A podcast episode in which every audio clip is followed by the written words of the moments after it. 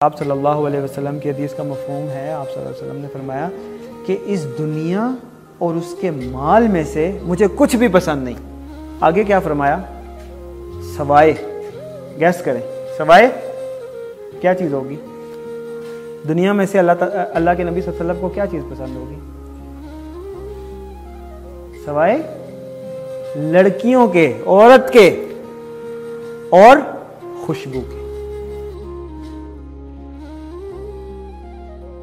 اللہ تعالیٰ نے مردوں کو اجازت دی ہے کہ جو عورت لڑکی تمہیں پسند ہے اس سے نکاح کرو، پسند کے مختلف میٹرز ہوتے ہیں۔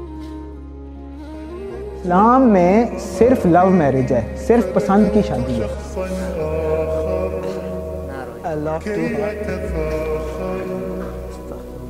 وظننت أنا أني بذلك حست غنى، فوجدت فتلك مظاهر لا لا لا نحتاج المال كي نزداد جمالا ینگ اینڈ میرڈ کا یہ جو سیشن ہوتا ہے یہ انشاءاللہ now onwards YouTube Google podcast Apple podcast Spotify podcast اور ڈفرینٹ پلیٹفارمز جو پوڈ کاسٹ کے ہیں، وہاں پر ہر ہفتے والے دن چھ بجے شام کو پبلش ہوا کرے گا۔ تمام لوگ ٹیون ان کیا کریں۔ ہر ہفتے کو شام چھ بجے YouTube, Google podcast Apple podcast Spotify اور تمام دوسرے پلیٹفارمز کے اوپر۔